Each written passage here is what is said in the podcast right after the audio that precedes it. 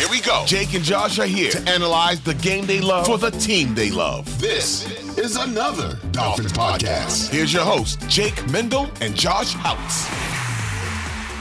So I'm sitting there, I'm scrolling at about two in the afternoon, and I just see a Barry Jackson post, uh, Barry Jackson reporter for the Miami Herald, going on this huge rant about how Tua Tagovailoa's next contract could be upwards of $55 million.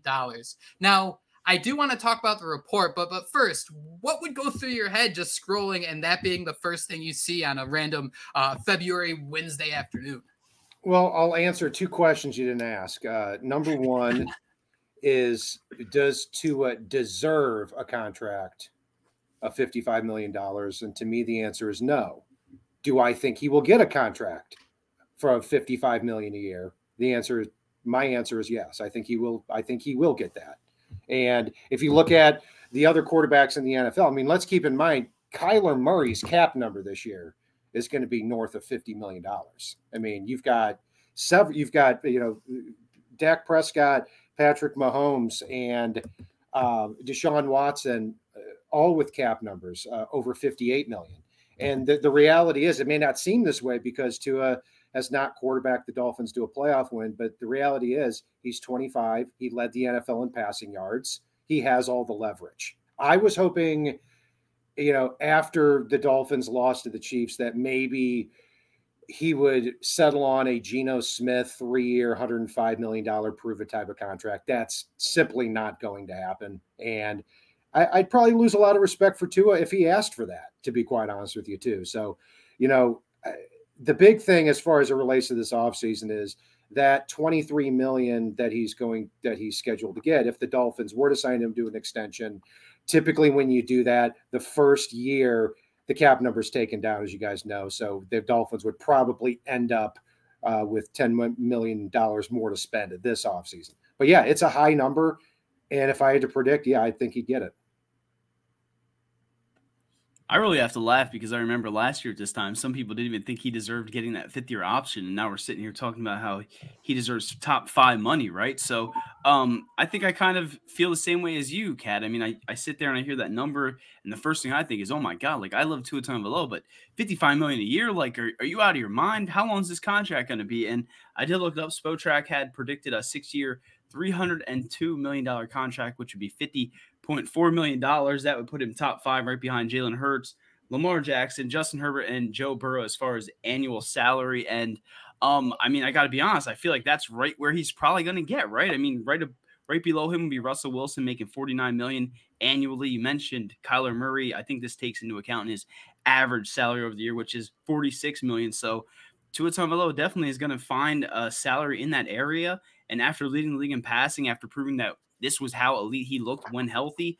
Um, I can't really argue that he deserves it. I just know that when I first saw $55 million, I said, by God Almighty, I want nothing to do with that. But um, I mean, I love Tua. So here we are. He's going to get paid one way or the other. And um, whether you like it or not, right, Jake? Mike Garafolo in his report said that indications are that both sides would like to get a deal done quickly this offseason so that it's not a storyline that hangs over training camp or the regular season it's pretty impressive that they uh, this report instantly went that far into the season. Cat, I think you made a great point, and I think what helps make this contract digestible is the fact that early on you're going to create some sort of space to open up money, and that helps fill the timeline with a Tyreek Hill contract, a Jalen Ramsey contract, things like that. Uh, but Garafolo added that it might not be easy to negotiate and that it definitely won't be cheap. It makes sense, right? You said it. He's 25 years old. He led the league in passing and you're the most valuable position in all of sports. All those things together make it seem like all right, Tua might get what he wants. And Josh, we were talking before the show, and like at first you hear 55 million, and you're like, oh Jesus Christ, what are we gonna what are we gonna do? Like he's not worth this much money. And then you mentioned. Well, he could be worth a contract worth about $49 million, right beneath a couple guys, right above Russell Wilson, things like that. And when you really think about it and you really boil down the point, six million dollars for a franchise quarterback in the grand scheme of the uh, salary cap probably isn't a whole hell of a lot. And I don't know if it's really a position the Dolphins are going to die on. And that's why I do think that contract makes a lot of sense. But guys, are you surprised that Garafolo would even mention the idea of training camp or regular season? Because if we hear that the Dolphins want to get a deal done with Tua early on, it's as close to that March 7th deadline as possible. So you have cap space once free agency and the new year begins. Yeah, I think it's the second part. Uh, you know, the the idea that the Dolphins don't this hanging over their head, et cetera. I think that's more of a media narrative. They want the money to do something this offseason to resign the players that they have. And because any any contract extension Tua gets, you can bet that it's he is going to see far less than $23 million in 2024. Obviously, he will get a lot more 2025 through whatever year it is 2028 2029 2030 whatever the case may be. But that's why they would be looking to get this this done sooner. To me everything else is is media nonsense. And how do you think they kind of work with that? So think about it. Let, us let, kind of build this dolphins uh, depth chart josh.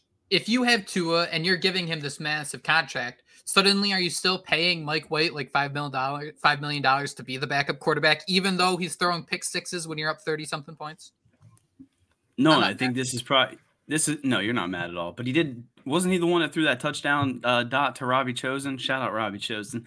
Um, I mean, yeah, you would absolutely not be paying him that. And I mean, we're sitting here talking about this, and at the end of the day, right, you're not going to find a better quarterback out there than Tua Tagovailoa. So the Dolphins are really in a rock and a hard place. I just think it's funny that you know a lot of us are like, oh, we love Tua, we love Tua, and then when we hear that number thrown out there, we're like, okay, do we want to marry to Tua, right? So, um, yeah, you're not paying Mike White all that money, and um, I guess that's what we'd end up doing, right? You'd probably bring in a, a replacement via draft, which we'll eventually talk about some of the prospects we like. But um, yeah, I think the Dolphins have to pay him this regardless of what we think. And um, again, you don't have a better option out there. They're not going to have a better option. We haven't seen a better option since freaking Dan Marino retired. So uh, just deal with it, folks. Just deal with yeah. it.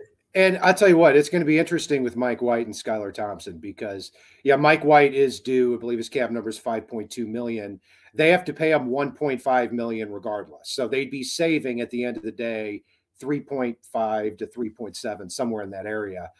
That becomes an interesting decision because uh, is Mike White a solid backup? Yeah. And if Tua, heaven forbid, signs the extension and gets hurt, are we going to be saying, you know, do we really need that three and a half million? Did that really um, determine. And, but then again, on the other side too, Skylar Thompson. If Skylar Thompson's not ready to step in as the backup, what are we doing with this guy? Yep. So that also leads into the quarterback conversation too, where the Dolphins have a fifth, two sixth, and a seventh. Maybe they can look at a quarterback there later. Yeah, Skylar Thompson. I, I, I like that you brought that up for Mike White, that 3.5 mil, because I think a lot of people instantly just kind of chopped that off as like that's how the Dolphins are going to get above the salary cap. But I, I think that's a good question to have if that value is there for that backup quarterback like Mike White.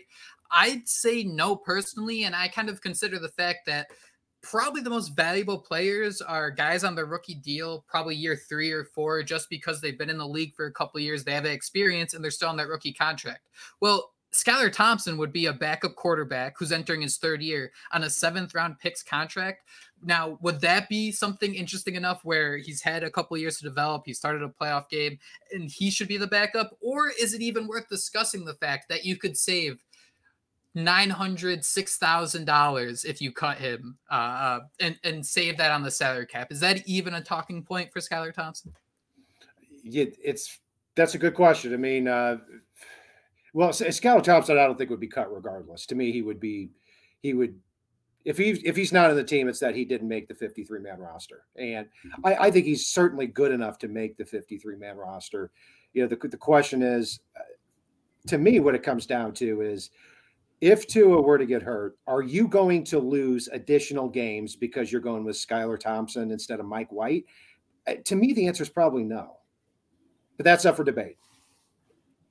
Yeah, I think I'd flip a coin between those two, right? I mean, I, I think that's where I'm at at this yeah. point. Um, yeah, so I, I, see exactly what you're saying, and to me, I think that's the biggest thing when we look at this price, right? I mean, Spotrac had six years, three hundred two million dollars.